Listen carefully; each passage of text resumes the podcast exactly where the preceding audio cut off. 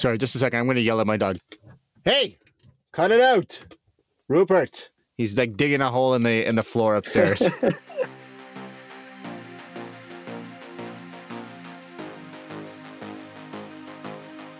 Hi, everyone. I'm Andrew. And I'm Michael. And this is the Endurance Innovation Podcast.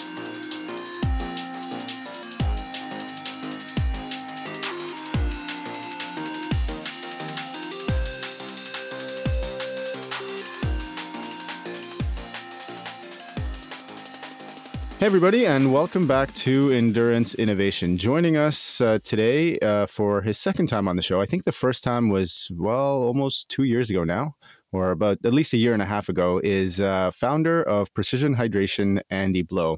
And uh, as we welcome Andy back to the show, uh, I asked him if there was anything else that he wanted me to convey to you, our listening audience. Uh, and uh, the thing that that he came back to me with, which I think is super valuable, is the fact that uh, while he definitely comes at hydration Um, from uh, a scientific lens, he's also someone who is a you know who still competes in uh, in endurance sport, and so that gives him kind of a you know a more maybe a more broader look at what's involved in the uh, in the hydration picture as far as helping endurance athletes do what endurance athletes do. So with that little preamble, Andy, thank you so much for taking the time and coming back to the show, and uh, I'm uh, looking forward to the conversation we're going to have today. Yeah, good good to be back. Thanks for the invite again. Yeah, absolutely. And I think uh, the, the timing for it is right, right? I mean, we're, I don't know about you guys in Europe, but I mean, well, I've seen some some news items, but uh, certainly uh, we in North America, especially the western part of North America, we're experiencing kind of like the, a record-breaking summer in terms of temperature. Um, Toronto, uh, Ontario is kind of, you know, doing its normal Toronto, Ontario thing. It's maybe a little bit wetter this year, and uh, but there have certainly been some hot and humid days. And um, Andy, we just had on the show uh, someone you know, Um, uh, that's uh, Mario Schmidt-Wendling from uh, Sisu in Germany. Yep. And he talked about some of the research that he has done in uh, in heat adaptation and uh, and sodium and hydration, of course, which play a key role in that. Um, and so we're, it's almost like an ad hoc, you know, heat adaptation, hydration little series that we're doing on Endurance Innovation. So this is very, very well timed. Yeah, yeah. Mario's a, a good guy for that sort of stuff. I visited him probably three or four years ago in Germany now, because he does some of the precision hydration sweat testing over there, and obviously looks after some really top Ironman athletes, and yeah, certainly knows his stuff. Mm-hmm. And like like you in North America, we've we've not been having you know record breaking temperatures, but we've had some pretty hot weather here for us lately. Um, it's actually, as I sit here today, it's chucking it down with rain outside, which is more standard. But we have seen you know like thirty Celsius in the last couple of weeks, and definitely we've noticed a, a lot of people inquiring about sweat testing, hydration services, and that as, as happens when the temperature spikes. Yeah, uh, absolutely. That makes that makes a ton of sense. And I think the more we, um, you know, the more, and I say we kind of roughly, like we talk about a, a, a little bit, and of course, you guys, this is this is what you do. This is your bread and butter. But the more that that people understand the value of of getting it right, I think nutrition has sort of penetrated people's consciousness enough that they start to take it really seriously, especially for long course. Mm. Um, but hydration still feels like it's a little bit more of an ad hoc approach. Yeah. You know, you kind of, there's lots of different, different theories about how to do it. And there's lots of products out on the market, and, uh, and people, you know, kind of take things almost, yeah, willy nilly. Mm. And so I think it is, it definitely bears having this conversation, because, uh, you know, hot, long races, uh, if you, if you don't get hydration right, you can do everything else correctly. And this is what Mario was saying uh, on our chat last week. And I totally agree. If you do everything else correctly, you're still not gonna, you're still gonna have a bad day potentially. Yeah, absolutely. They call it in, in triathlon long course, they call it the fourth discipline, you know, the hydration and nutrition. And mm-hmm. I think, or the nutrition, the, the hydration and fueling. And I think that's very, very true. And obviously you've, you've read some of our stuff in the past, and um, we've talked before, but we've, we've very much so over the last few years been crystallizing this idea of communicating the three levers concept to athletes, which is, which is basically that when you're doing a long and especially a hot endurance race, there are basically three things slash I would say kind of four things that you really need to get right. Um, and the, th- the major three are, you need to know how much fluid, or you need to be able to manage your fluid intake, you need to manage your electrolyte, sodium intake, and you need to manage your carbohydrate intake. And you need to know what those numbers are that you roughly need to hit, so that you can then dynamically manage them based on how you feel on the day. And the fourth one that, that, It, that intersects with those is you've got to get your pacing right, for sure, because you can definitely you can definitely have nutritional problems which are related to pacing more than what your intake is, if you see what I mean. So you know, you it's it's really easy, as we all know, to go off like a, a bat out of hell in a, a long hot race, but you burn more energy doing that, you sweat more, you get to replace less, and you dig yourself a pretty deep hole that no matter of no no you can't climb out of very easily. So there's, but those th- those three things, I reckon if if more endurance athletes really knew those numbers for themselves, we'd see a lot less D N Fs and a lot less disappointed people who haven't raced to their potential at the end of a race. Yeah, um, that's a that's a really terrific introduction into the conversation, I think, today, Andy. Um, and so let's spend a little bit of time talking about the three levers, and then maybe at the end we can circle back to the intensity piece, which I think is very important um, for for a number of reasons, and it is it is something that, you know, sort of uh, maybe colors how we think about the first three. Uh, the main three levers. So, um, you know, you mentioned uh, hydration, uh, sodium, or you mentioned fluid, sodium, and uh, and fuel. Let's start with uh, let's start with uh, f- uh, liquid hydration, actual the water intake that you uh, that you have to imbibe when you're when you're doing a long course, or really any, you know, endurance activity.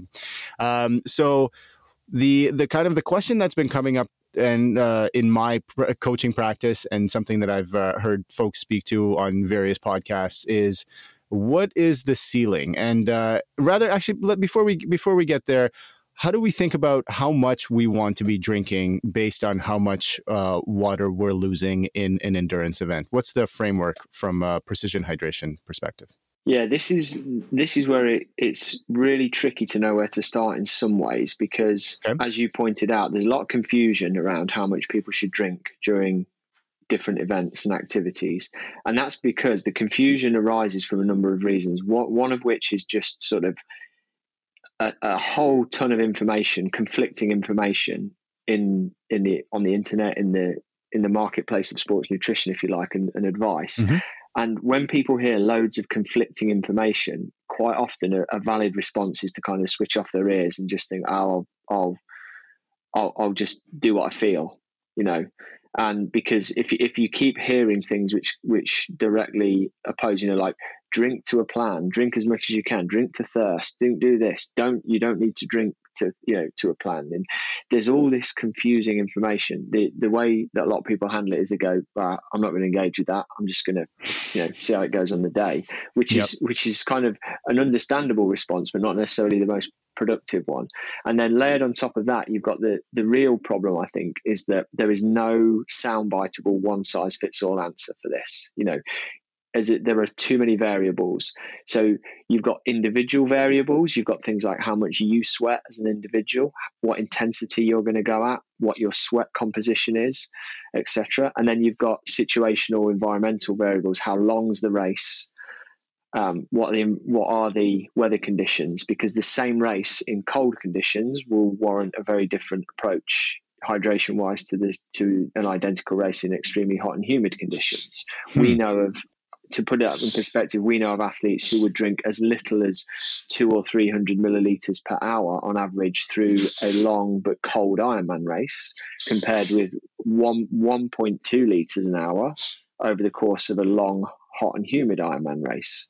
And for so, the same athlete, for the same person, so huh, okay. there's a huge difference in those numbers, and what that boils down to is relatively simple in one respect to get your head around. It's obviously down to how much you sweat, mm-hmm. because if as you sweat more, you need to replace more. But that relationship isn't entirely linear, because at low levels of sweat loss, you can go for many hours and only accumulate, you can accumulate a small deficit of fluid that causes you no problems at all. Conversely, in the heat, you can be going for just two or three hours and you can accumulate a, a, a fluid and electrolyte loss that is so catastrophic, it can leave you in a lot of trouble in a very relatively short amount of time.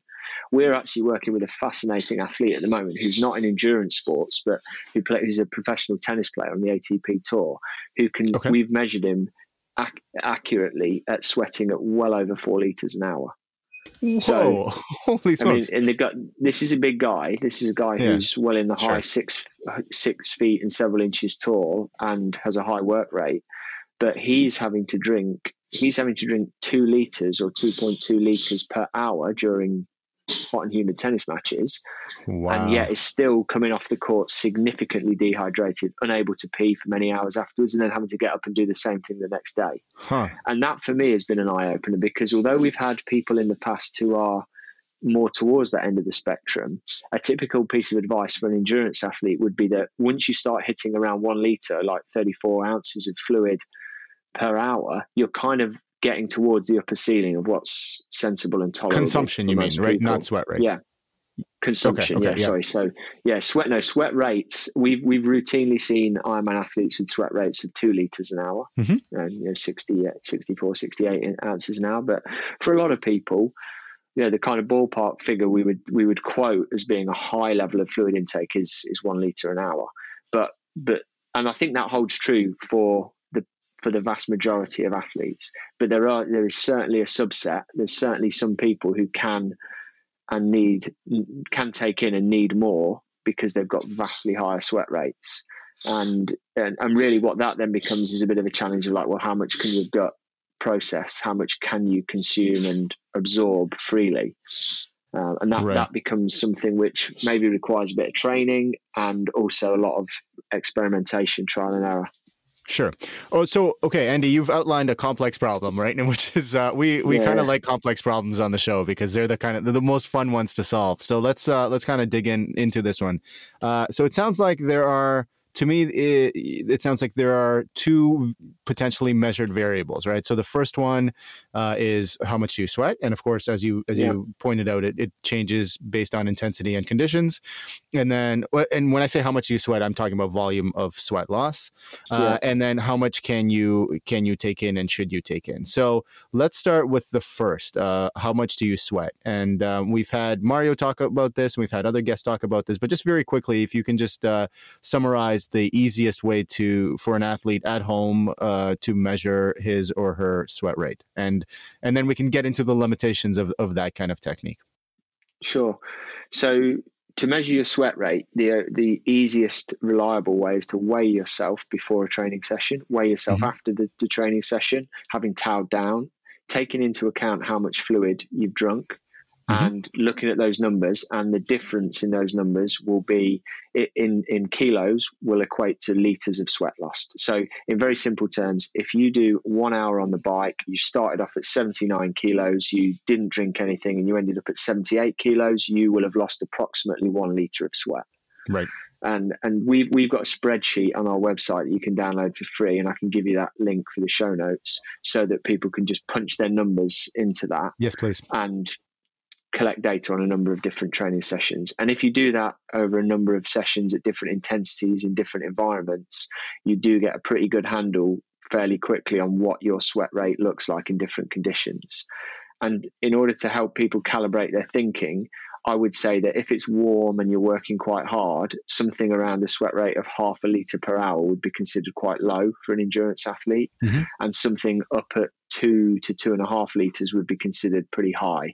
The majority of people are probably going to come in somewhere around that kind of one to one point two, one point three litres an hour when they're working hard in mm-hmm. warm conditions, in my experience. So, so that's sort of like, yeah, that's it. That's a decent average. Is there any correlation? I mean, I encourage everyone to do this test. It's also very straightforward. All you need is a, you know, look, a bathroom scale and a towel and a tur- turbo trainer, right? Or or your run outside.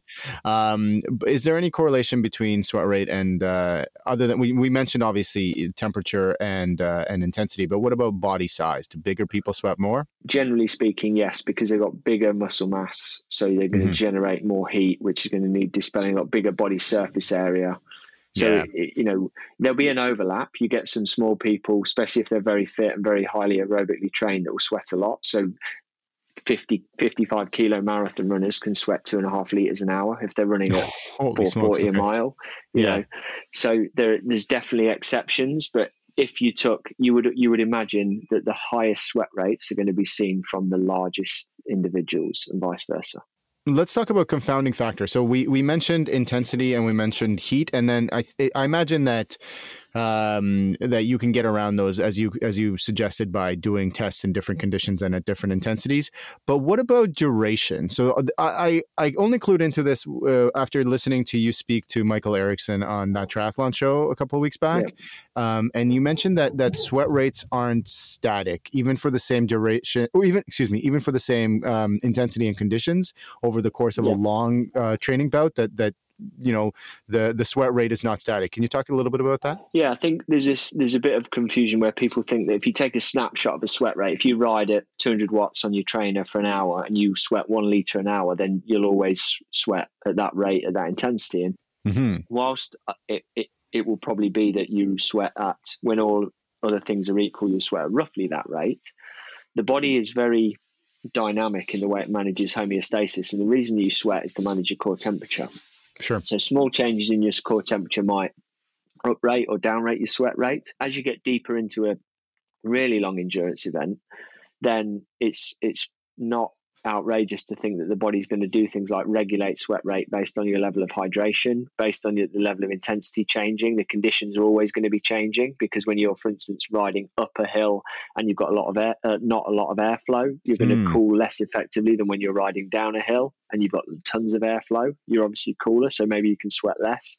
So I think that you're dealing with an ever dynamic picture, and averages are useful, but but sweat rate is going to modulate over the course of a race. Even if you're doing the Hawaii Ironman, for example, you, if you if you swim reasonably well, you get out of the swim pretty early in the morning, mm-hmm. and it's hot, but not super hot. But by the time you get off the bike, it can be ten degrees warmer. Mm-hmm. So clearly your sweat rate's going to change, but also maybe your the intensity that you're riding at has changed a bit as well. And we, I don't think the body often, we when we oversimplify, these mechanistic models about how much you sweat and how much you should drink and things are useful to give a framework, but they they miss tons of nuance, you know, in, in that the human body is incredibly adept at like managing its own resources.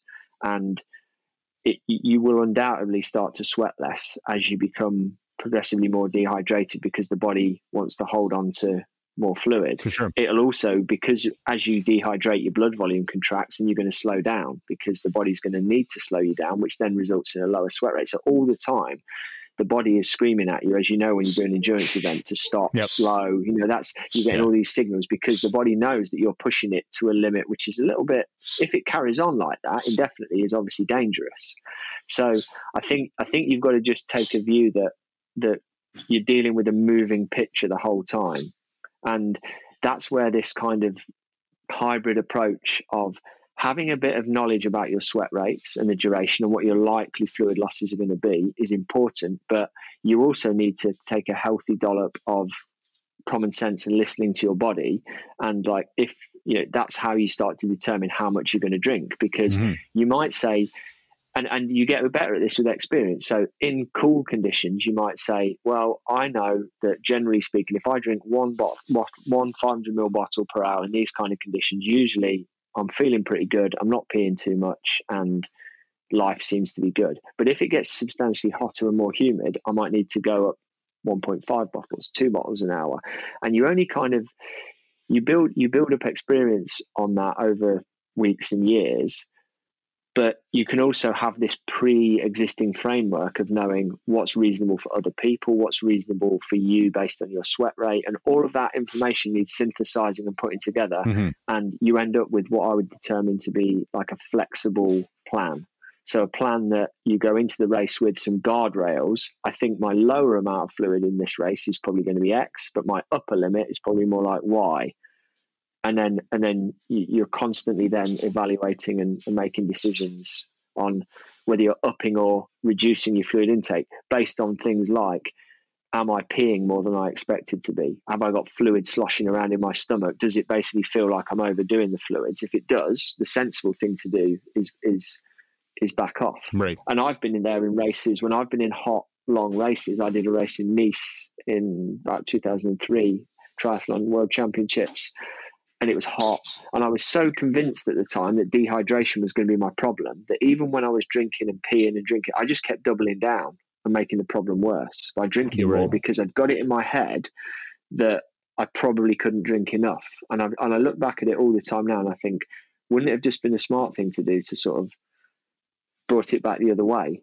But it was just a good example to me of how the mantras that you tell yourself before the race and the sort of mindset that you get into is very important. I think the mindset around hydration is knowing the, the rough upper and lower limits that might work for you in the given conditions. Yep. And then having the peace, having the presence of mind to think about how you're feeling as you go and having the balls to sort of adjust your strategy based on that feedback.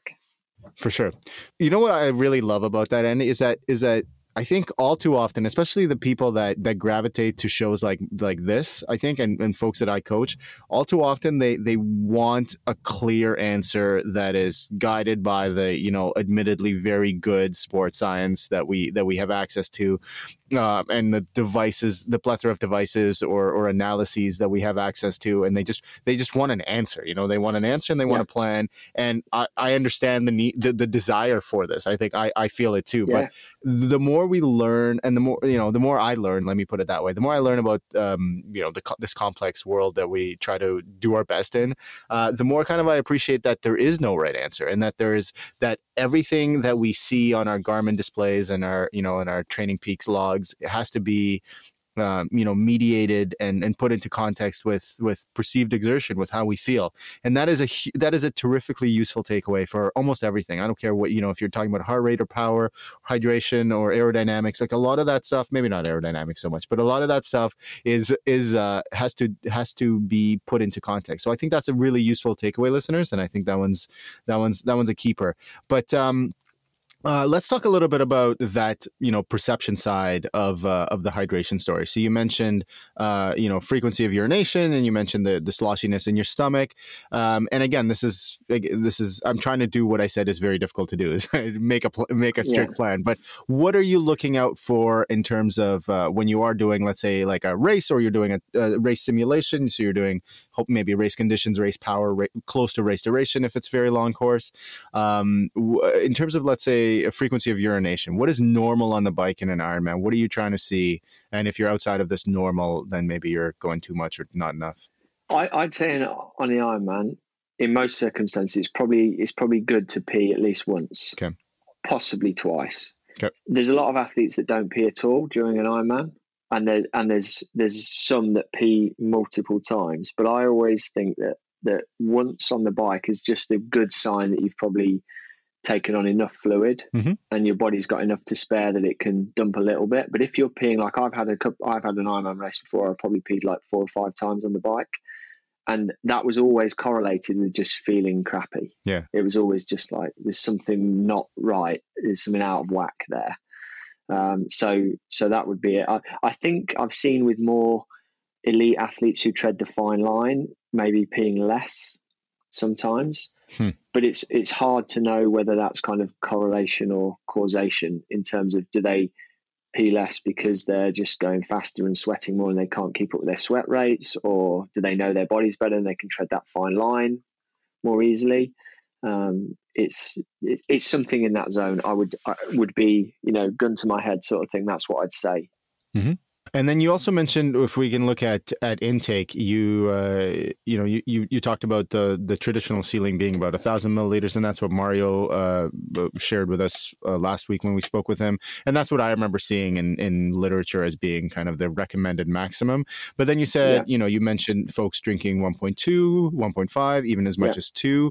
So then this is obviously for people who are you know who who sweat a lot, who have those high sweat rates. So if you're fairly confident Uh, that you have a high sweat rate, or if you've you know you've tested it, or for example you drink your thousand milliliters and you still feel dehydrated. Let's say you you know your temperature goes up and you're you know you're not peeing at all, and you're clear signs of dehydration.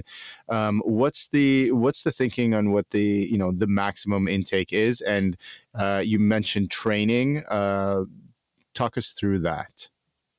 Yeah, so I think the the sort of thousand milliliters or liter an hour upper limit, like you say, it appears in the literature a little bit, and, and it correlates with studies that have looked at gastric emptying and and fluid uptake rates in in you know in groups of people, it's an average figure, but that that by its very nature, a kind of average figure does suggest that there'll be a few outliers. The outliers right. that I've tended to see, and I've, I've got no, I'm crossing the line here into pure anecdote and no, not anything approaching peer-reviewed science, is guys, particularly guys, it seems to be, maybe that's just because I've worked with more male athletes, but it's the guys with very high sweat rates who who've had that issue for years and have just learned to adapt by frankly by just drinking more. So we've seen a couple of riders, Tour de France type, you know, pro tour cyclists who who can for periods within the race, for instance in the mountains when it's very hot, drink three bidons an hour, which is about one point five litres, and they will they will hand on heart tell you that if they need to do that. And I've got no reason to disbelieve them. These are people who really know their bodies and know how many bottles they're taking from a car or whatever. um I've seen Ironman athletes drinking substantially more than that on the bike in Kona in hot and humid conditions. Mm-hmm. And these, again, are people who just have either measured or anecdotally have extremely high sweat rates. And to me, that sort of makes sense, because if your body is up-regulating its sweat rate, I'm sure there are ways in which it can upregulate the fluid uptake as well to match that, because your body is all about, you know, like living to see another day. And if you're losing fluid at a rapid rate, then you can bet you you know you can bet your backside that your gut is going to respond in some way by trying to facilitate as much fluid uptake as possible. And with those athletes, we we often try to prioritize things like making sure they really do start drinking early in events, so that the deficit, so any deficit their crew is minimized. We're mitigating deficit right from the word go. We put a lot of sodium in their drinks quite often to help with uptake and retention of fluid, as well as a little bit of glucose, because that helps facilitate transport across the gut. Mm-hmm. And and then we really just have to kind of like throw throw everything at them and see see how much how how that can help. The the, the danger of of and I think another reason why this thousand milliliters an hour sort of upper limit is quite useful for a lot of people to think about, is that these the people who have more than that are the exception to the rule, you know, very much so. They're they're not the normal. Got it. And there are penalties, as you know, from hypernatremia, and over drinking is a thing. And we don't what we don't want to do is put a message out there that actually like more is better when it comes to hydration. Yes. It's like more is better if you are losing a ton, you know. So it's uh, it sounds like it's not a, the thousand milliliters is not a hard upper limit. It is it is no. it, it can be trained. And to your point, I mean, I, I suspect that if if the folks who are the big sweaters and who are who have been able to push their um, uh, fluid retention higher is because, you know, they keep training it, and as you say, the body adapts. And just like, you know, adaptation to any kind of training or any kind of stimulus. Well, there's kind of a mechanical side, isn't there? You stretch the gut, you stretch the stomach a little bit, and you process a bit more. And then there's kind of the receptors in the gut and the pathways through the gut that that can be upregulated. But the the kind of extreme but silly example is what you see with this um in the U S with this like competitive eating, the Nathan's hot dog championship. yeah, right. Thing. You know, these guys, that that guy the other week just ate uh seventy-six hot dogs in twelve minutes or something like that. And it, the number goes up every year, and and it does appear yeah, that it's wild. It is wild, but it appears that these guys train their gut, you know, to absorb more calories, and, and presumably similarly with fluids as well. Um, they they can eat, they can do these superhuman feats of eating. And when you watch, there's an E S P N documentary that I watched about it, and they just train progressively, you know, like an athlete does progressive overload. One yep. week you have ten hot dogs, then you have twelve, then you have fourteen, you know, and you you can, and, and by the end of it, you can do more. And wow. and it's kind of yeah, it's it's fairly it's fairly sort of. fairly rudimentary in that regard, but but it does mean it just show the body's ability to adapt. It's true. We are we are built to, as you say, live another day in in you know the most efficient way possible, and that's uh, it's remarkable that we can do that. I mean, that's how that's how humans can run an Ironman. You know, can can yeah. and do multi-day ultra stage races. No other animals can do it. It's because we're well, we're kind of messed in the head enough, I suppose. But also, we we keep working at it slowly.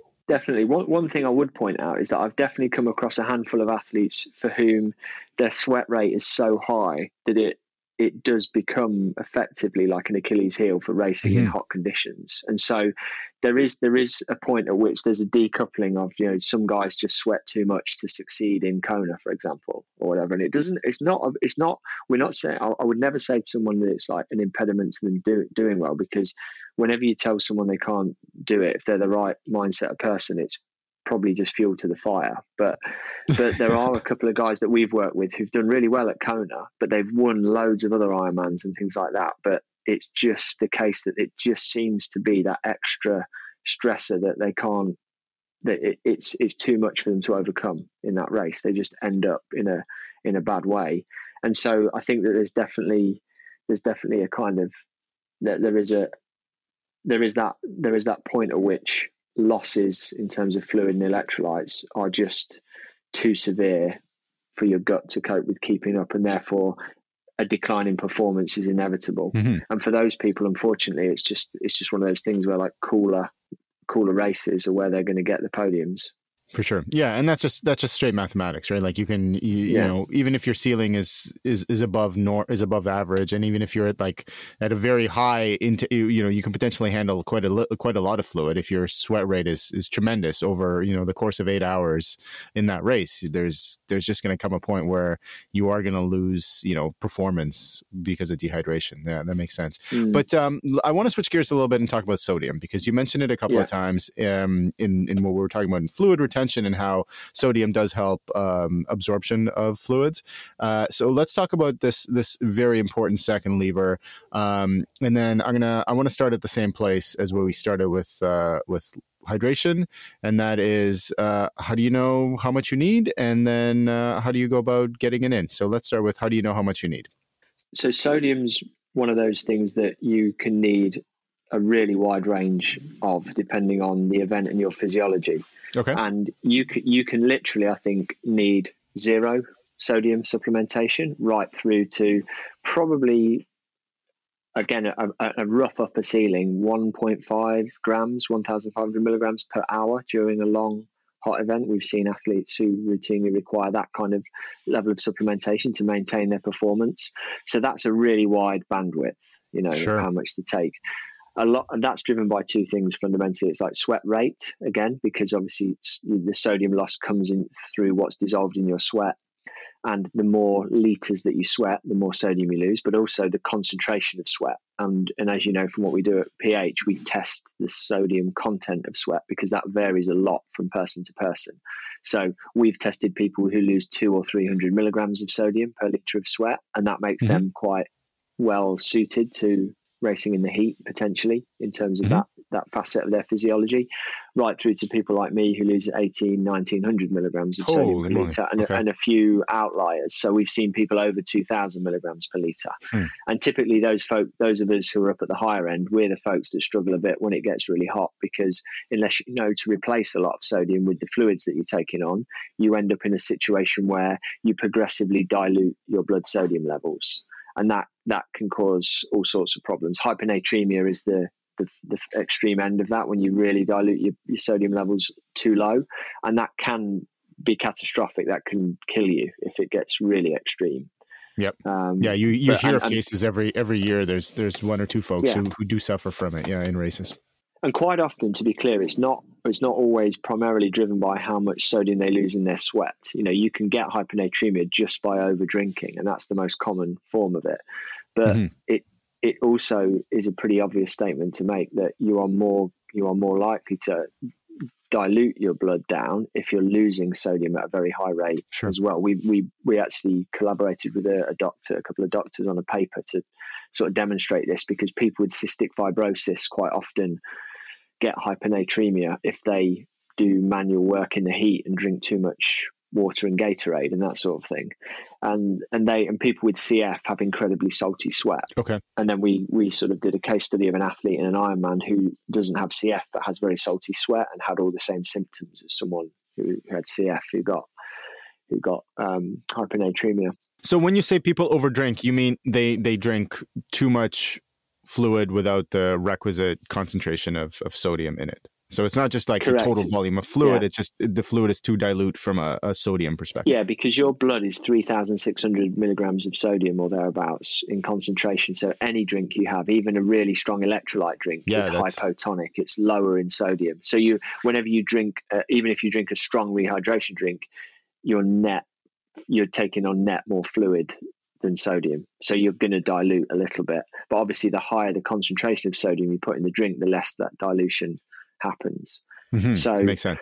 There's, there's there's kind of a happy medium of what what you can get in, what upsets your stomach. We found our strongest drink is fifteen hundred milligrams of sodium per liter, because that's okay. kind of nearing the ceiling of what's what can taste okay and what what an athlete needs, you know, if they're sweating a lot.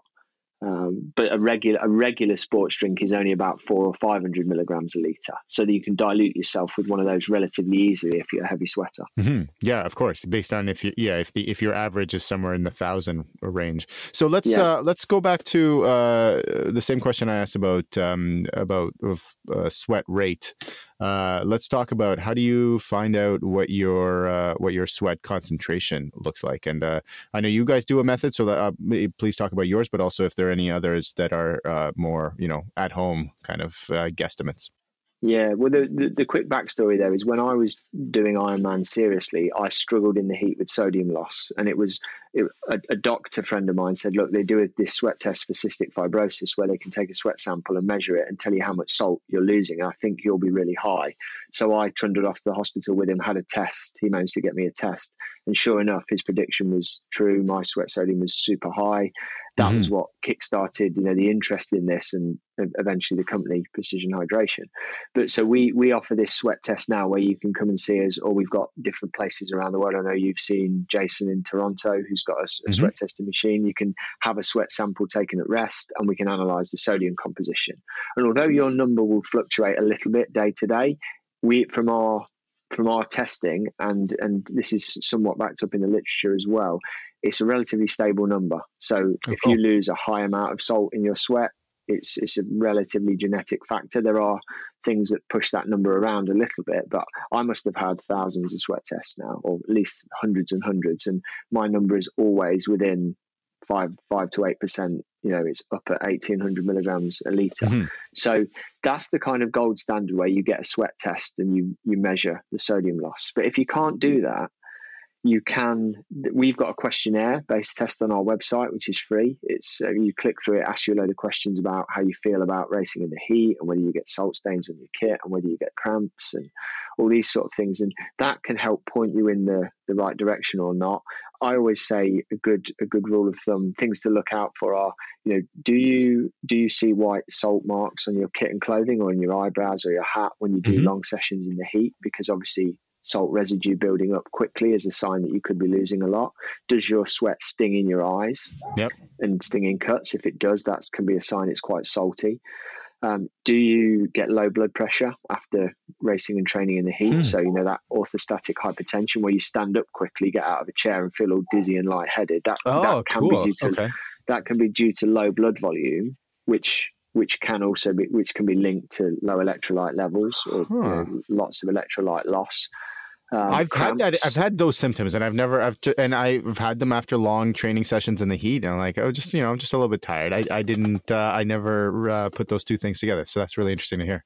Yeah, that's that's one that, that was a big one for me. I would. I thought it was fairly normal because when you've only got an N of one experience when you're a teenage athlete or whatever, I thought yeah. it was pretty normal that you you got up off the couch after a training session and felt all dizzy for a moment. But seemingly, this is not a thing, you know, and it doesn't huh. happen to me a lot anymore because I replace a lot more salt when I'm when I'm um, interestingly, there's a whole cohort of people that we interface with at Precision Hydration who are not necessarily athletes, but they suffer with a condition called POTS, P O T S, which is uh, uh, postural orthostatic hypertension, I think it is, and they they basically suffer with low, chronically low blood pressure, and so they drink very, very strong electrolyte drinks all the time to help them keep their blood pressure up. So the the health advice for them is totally contrary to the average person. It's like eat loads hmm. of salt, drink loads of salt, salty drinks to keep your blood volume up.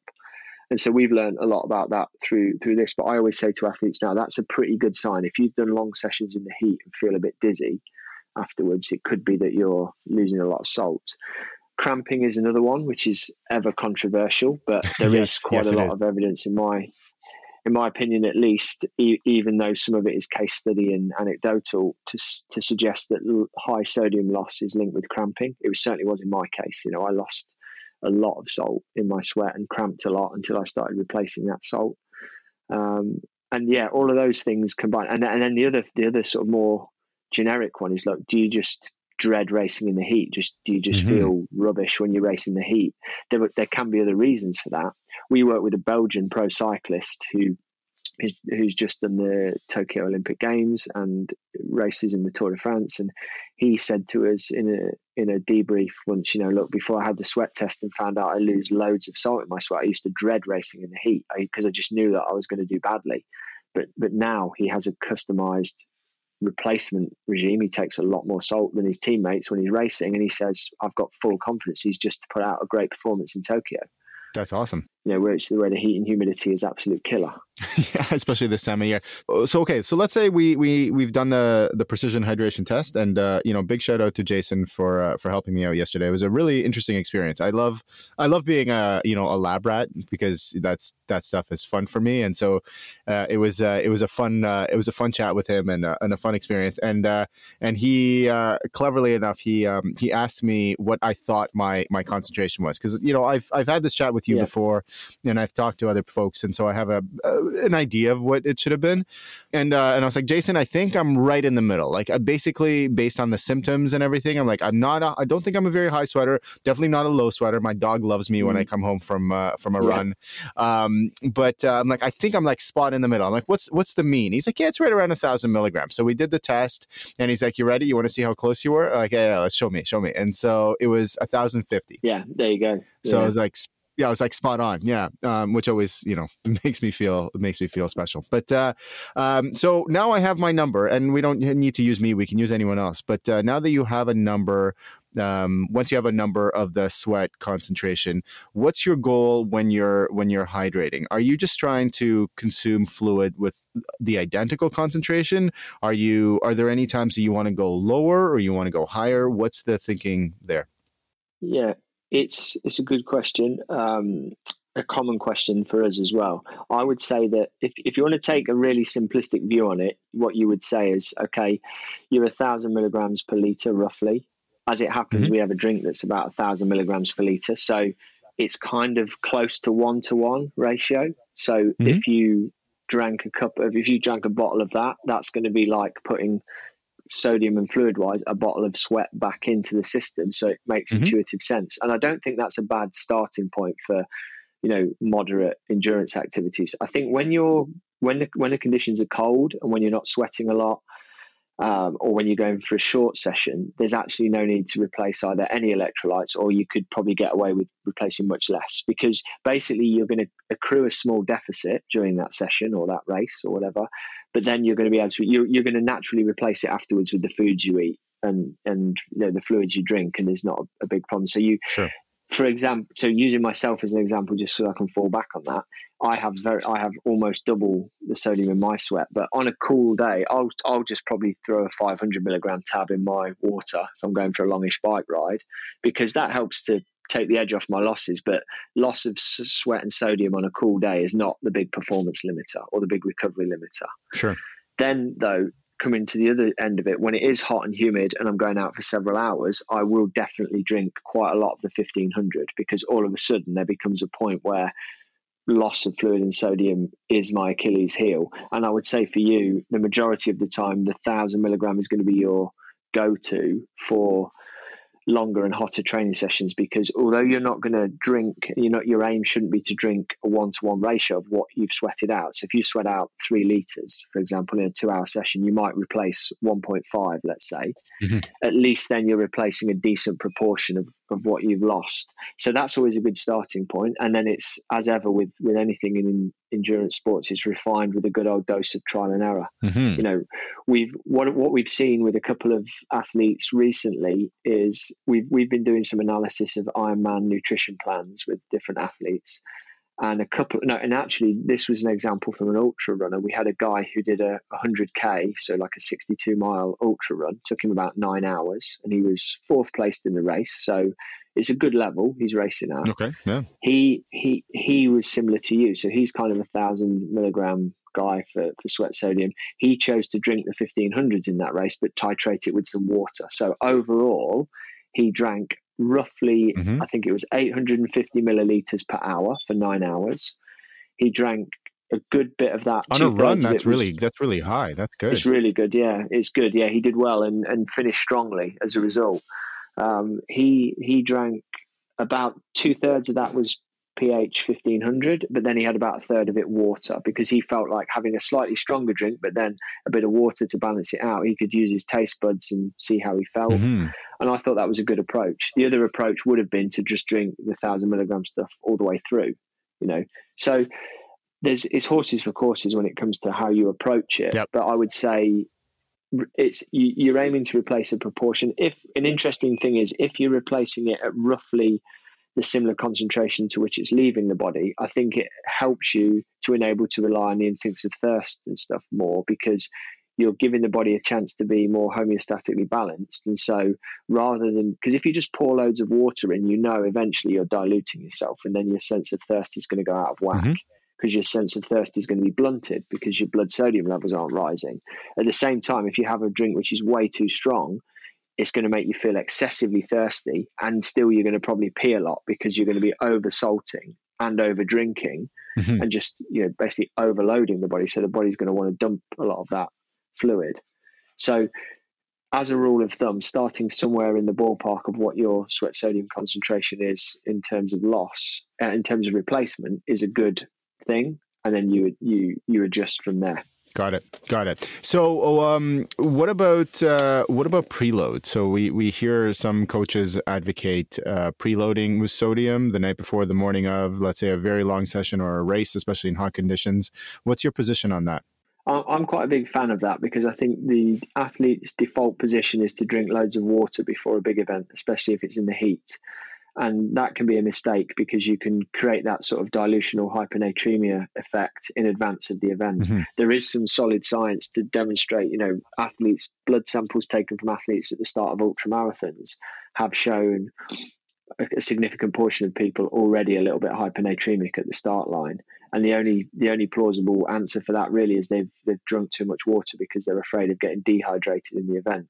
So I like the concept of having half a litre of a a strong electrolyte drink the night before a big race, mm-hmm. and half a litre an hour or two before the start as well, because that's the kind of final top up of the tanks. You you you can't sodium load effectively as you can carbo load, you know, for days before yes. an event yes. because your kidneys will just kick out all of the extra.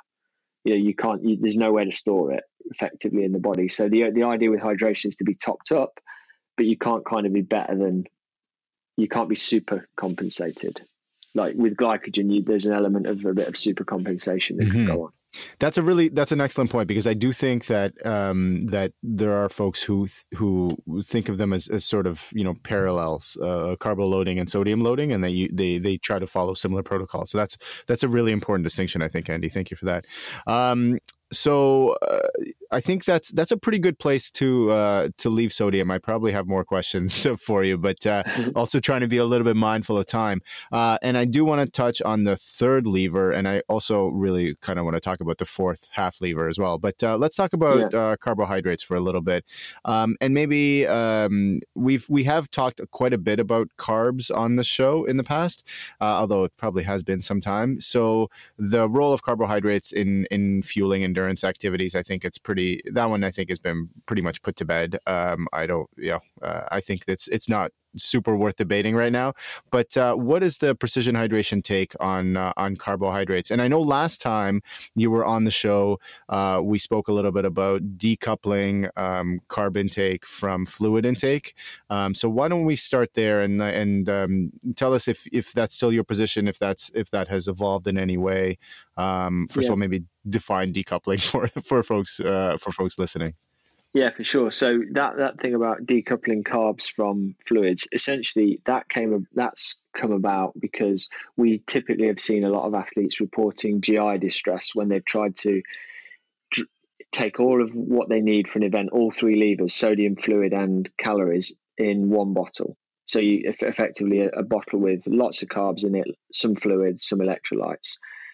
The the reason I don't, that can work for short duration activities. When I say short, I'm talking about probably like ninety minutes, less than two hours type thing in, in endurance, where the, the, the unless it's it's savagely hot and humid, the main limiting factor is always going to be carbohydrate availability mm-hmm. in, in terms of the, the fueling perspective. So a strong a strong carb drink is pretty good if you're running a fast marathon or doing an Olympic distance triathlon, because you get some fluids with it, you get some electrolytes with it, which help mitigate any of those losses. But really what you're deli- do- doing is delivering a lot of carbs quickly into the bloodstream, which is what mm-hmm. you need to do. So I think carb drinks work in that respect really well. When you go long, and especially when it's hot, those three, you want to pull the three levers independently based on how you're feeling. And the fact that on a hot day, you might be, you might need three times the fluid that you need on a cold day. Yeah. Now, if you've got all your fluids in one bottle, you do not want to be drinking all of a sudden, you know, like three times the amount of carbs, because that will make you sick.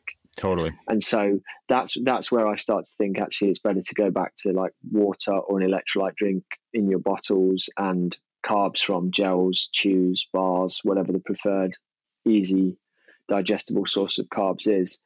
And when it comes to the amount of carbs, interestingly, this is where science and practicality like agree a lot more than say with hydration, in in the fact that essentially, you know, something in the region of thirty, forty grams of carbs per hour for shorter endurance events, stepping it mm-hmm. up to fifty, sixty, seventy grams an hour in medium to long events in that two to four hour time frame is good. And then yep. beyond that, ninety, and we're even these days talking one hundred, one hundred twenty. I've seen one hundred forty grams thrown around, wow. you know, for grams of carbohydrate per hour in really long, intense events. And and so we, we've actually built a, what we call a quick carb calculator on our website, a bit like the, the fueling planner, because the, the hydration planner, because we were getting so many questions about this from athletes. And that's a, that's kind of a good resource just to click through. It takes literally twenty seconds, because you you say what sport you're doing, what intensity, what duration, and it will spit out a recommendation of carbs per hour. And and as ever, that's only a that's only a, a sort of a one, that's a snapshot idea, but it gives you the, it puts you in the zone where you need to be. Essentially, is it like thirty, sixty to ninety, or ninety plus grams of carb per hour?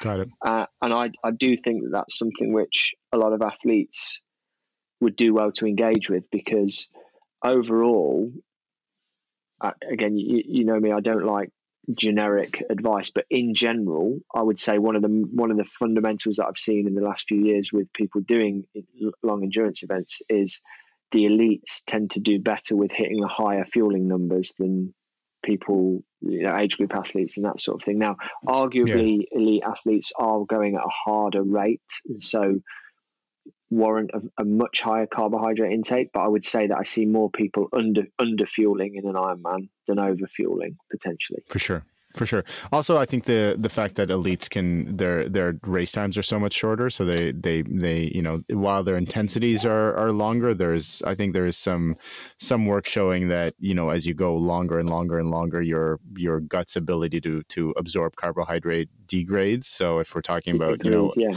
an elite doing an eight hour or an age grouper doing a sixteen hour and just hitting that cutoff, there's like, that's a world of difference between what's happening in your G I tract between eight and sixteen hours. Oh yeah, agreed. And I think the other important factor that, you know, to sort of touch on there, which you, you have touched on is, is like front loading. We definitely talk to people about eating more of their carbs, like early on in the bike ride in an Ironman, for example, mm-hmm, while you get sure. a bit more accepting of it. So you, you certainly want to, when we, when we look at an athlete's new nutrition plan post race and break it down, we want to know how much did you have in the first third of the bike versus the second third, third third, and then on the run, because essentially most of the time you're seeing that going downhill. Mm-hmm. So if you hit ninety grams an hour in the first third of the bike, I reckon you'll probably be hitting sixty grams an hour on the run if you're lucky.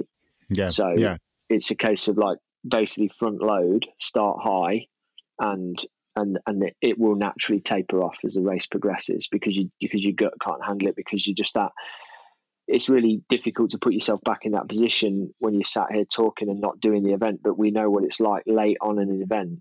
Just you either forget to eat or you just don't feel like it. You just want to get to the damn finish, and you don't. Mm-hmm. You just don't have that same intensity of focus that to fuel quite as regularly. You're so, tired. Like your brain you, is tired, yeah, right? Yeah. It's it's hard to yeah. it's hard so, to stay on top of all that stuff when you're, you know, yeah, ten hours deep or whatever. Definitely. So so so the insurance policy to take out there is start fueling early and a bit more aggressively. And so I think without being silly about it, that's what we're pushing athletes to do a little bit, is like fuel early and then it will pay dividends later on. In the same way, I'm sure I remember reading years ago, there was a a relatively strong correlation just between as simple as like how much food athletes managed to eat for breakfast before an Ironman and how fast their run time was. Mm-hmm. Absolutely. You know, you can kind of see that there's a, there's a possible link there. Um, do you want to talk a little bit about the, the, the new uh, fuel product that uh, Precision Hydration has just unveiled, and what, what's your thinking behind it? Because there's obviously a, you know, a ton of thought went into your hydration products, and that the fact that you have different strengths for different folks in different conditions. Um, did you take a similar approach to the fueling uh, product?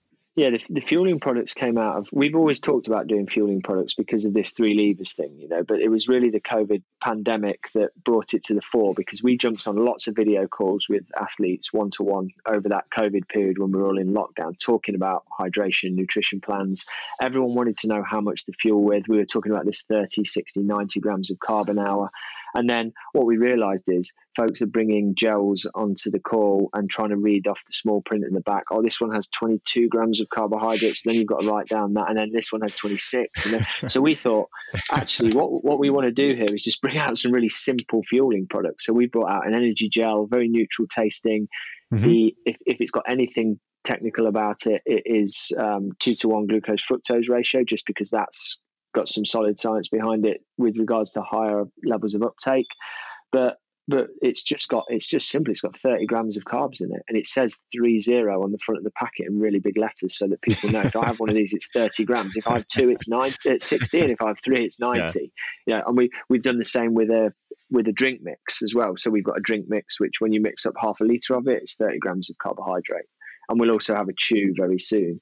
So We're, we're really excited about the products. We've taken ages over developing the flavors, and the flavors are very neutral, a bit like our hydration products. So I'm not a big believer in heavy, distinctive flavors in sports nutrition. I think it needs to be. I'm with you. I don't like the word bland, because bland sounds doesn't sound nice, but it, they just need to be inoffensive. They need to just go down easily when it's hot and humid and everything. Yeah, I have, uh, there's, there's, uh, so I've tried, I mean, like everyone listening probably tried so many different products over the years, and some of them are just plain disgusting. And like, and I just, yeah. I can't imagine drinking or eating it, you know, never like in the first ten minutes of the bike, never mind, you know, deep into an Ironman. Like it was just like, you know, who I get, I get, you know, you want some differentiation, but some of the stuff is just plain unpalatable. Well, I think the reason for it as well is just it's just people searching for points of difference in a crowded market space. That's it. You know, yeah. It's it's the same. It's the same as all this stuff we have about hydrogels and clusterdextrins and all these other things, yeah. which which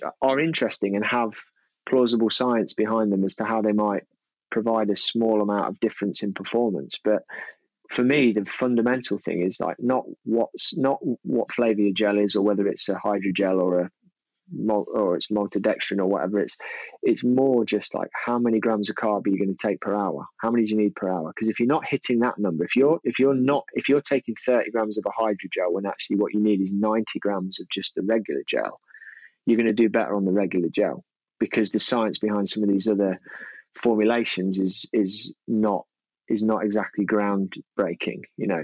Mm-hmm. So That, that's why we fell back on this idea that what we want to do is produce a simple range of products that enable people to transparently, easily hit their numbers, thirty, sixty, ninety grams or one hundred twenty grams an hour. Mm-hmm. And also then build these web tools like our quick carb calculator so that you can hop on the website and figure out, okay, how many of these things do I need to eat? Because I think if you do those two things right, you're nine tenths of the way there to a good outcome. I really like that approach because, uh, you know, as as we talked about, like the, the cognitive load, like far into a race is, is high, and the, making making things simple really, I think, improves compliance. And this goes across the board of, you know, you talk about nutrition, hydration, or anything else in life. If you make it simple for people, people are more likely to get it, to do it and to do it right. And so, you know, it's it's funny how, again, like we live in a very high tech world with a lot of interesting science and stuff to play with. But uh, sometimes the, the best solution is the one that's the most simple, because it's the one that has the least number of potential pitfalls and obstacles, and in, uh, in you know preventing it from being executed correctly. Definitely. I mean, I'll give you the, the example that I cited about the, the hydration earlier. The guy, our friend who did a hundred kilometer running race recently, mm-hmm. he just he just broke it down and just said, right, I'm going to take, um, I believe it was one energy gel, one P F thirty energy gel every thirty minutes. Okay. He was having a little bit of carbohydrate in the P H fifteen hundred mm-hmm. um, drink mix that he was having as well. And And he was going to drink X amount of fluid per hour. I think it was like two bottles of fluid per hour. And he was going to have one energy gel every thirty minutes. That was the extent of his plan. Mm-hmm. And so that is, like you say, the cognitive load on that is really easy. The watch beeps every thirty minutes. Have you had a drink? Take a gel. And he executed that almost perfectly throughout the race. And then the other great thing about that is, as part of the debrief, when we sit down with him afterwards and say, okay, how did that go? Yeah, did you do that? Yeah, I did this, this, and this. I took that gel a bit early. He skipped a gel late on because he just didn't want to take it and then regretted it later, mm-hmm. which is an interesting learning. But then the great thing is, next time we've got all those numbers and we just go, right, because I think we worked it out that this guy, Tim, hit sixty-three grams of carbs per hour through this run. And, and the first learning point was like, okay, well, do we think we could up that a little bit? Because he was just, bon- you know, not bonking, but just running out of energy a little bit towards the end. And we sort of said, well, this gives us a great base to say, actually, do we put, do we push it up to one gel every twenty or thirty, twenty-five minutes in the next time you go out and execute this? Mm-hmm. Because, because what you've got is a, is a pretty reliable data set on what the person did. So it allows you to iterate. What I've learned with talking to athletes recently is when you sit down with them and ask them what they ate and drank in an Ironman, there's not a lot of recall there. Yeah. And and if there's not, then it's really hard to then iterate and improve, because you need to know those numbers. Mm-hmm. And and that's a lot of people, sure. after the race is done and dusted, they don't write this stuff down. Then it's lost into the memory, and then you don't do another one for six or twelve months. And then how do you how do you build on that knowledge? So we've got a huge program going on at the moment. We've we've actually taken on a, a new sports science intern within the business, who's one of her main jobs is talking to athletes pre-race, post-race. What do you think you're going to eat and drink? What you actually ate mm-hmm. and drank? Breaking down the macros in that, and then giving feedback. And and although it's very labour-intensive, I think it's a very interesting sort of enlightening service for, for athletes to be able to get that sort of information. I think it's also very high value, because, you know, we we've we keep banging on about how the value of hydration and nutrition, and especially long course racing. And then if it's like, you know, sure, it takes some time to write this stuff down, but if you don't do it and then it's lost to time, as you say, then you really are missing an opportunity to to learn and improve, which is sort of what, you know, kind of our sport is all about from from the many the many different perspectives. Um, Andy, this has been a really wonderful conversation. Uh, thank you so much for taking the time and sharing, uh, sharing this knowledge. And, uh, it's always, you know, one of the things, and I keep, again, I, this is, uh, uh, one of my favorite things to say on the show is like, I think I know a little bit about a lot of things, and then it's, it's always fun to, to learn, um, you know, more about a, a, a subject that I always thought that I had a pretty good handle on. And there was like three or four things that I picked out of this conversation that I was like, oh yeah, huh? that's, that makes a ton of sense. And I never thought twice about it. So thank you for, for educating me. And um, thank you for, uh, for sharing your, you know, understanding of the art and science with the rest of our listeners. Oh, it's, it's, it's great to be able to chat, Michael, because I could talk about this stuff all day long. It's, it's what I live and breathe, really. And it's fun. And huh? it is, it is, it's, yeah. And it's, and it's great to get, get your perspective on it as well, because through these conversations, you learn what people want to know. Hmm. And then what we try and do as a as a company is is try and then answer the common questions for people to help guide the thinking. Um, rather than, because you the point you made earlier about people want to know numbers, they want to know an exact plan, they want to know this. I've I've been through the full cycle of that, trying to give people exactly what they want.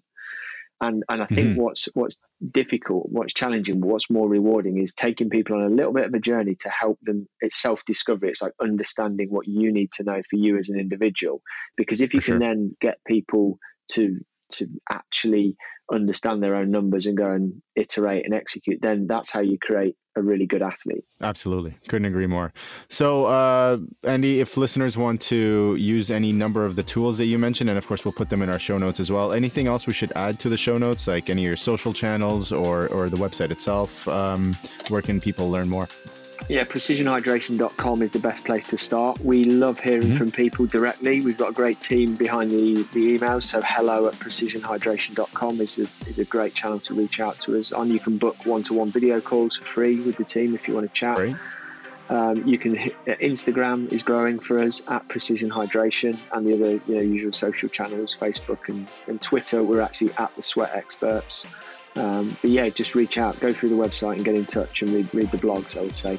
The, oh, and the last thing, sorry, I would say sign up for our performance newsletter. It goes out every week. So put, put your email address in on the little box on the website, and you'll get hopefully some entertaining and interesting news about endurance sport in your inbox each week. Awesome. Well, yeah, thank you again uh, for, for the time. And listeners, as always, thank you to uh, tuning in, to listening to us talk about this stuff. As uh, as Andy mentioned, it is it is really fun for us to have these conversations, and I always uh, always enjoy them and learn something new from them.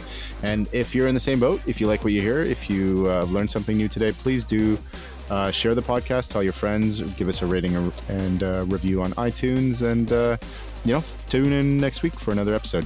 Thanks, everyone.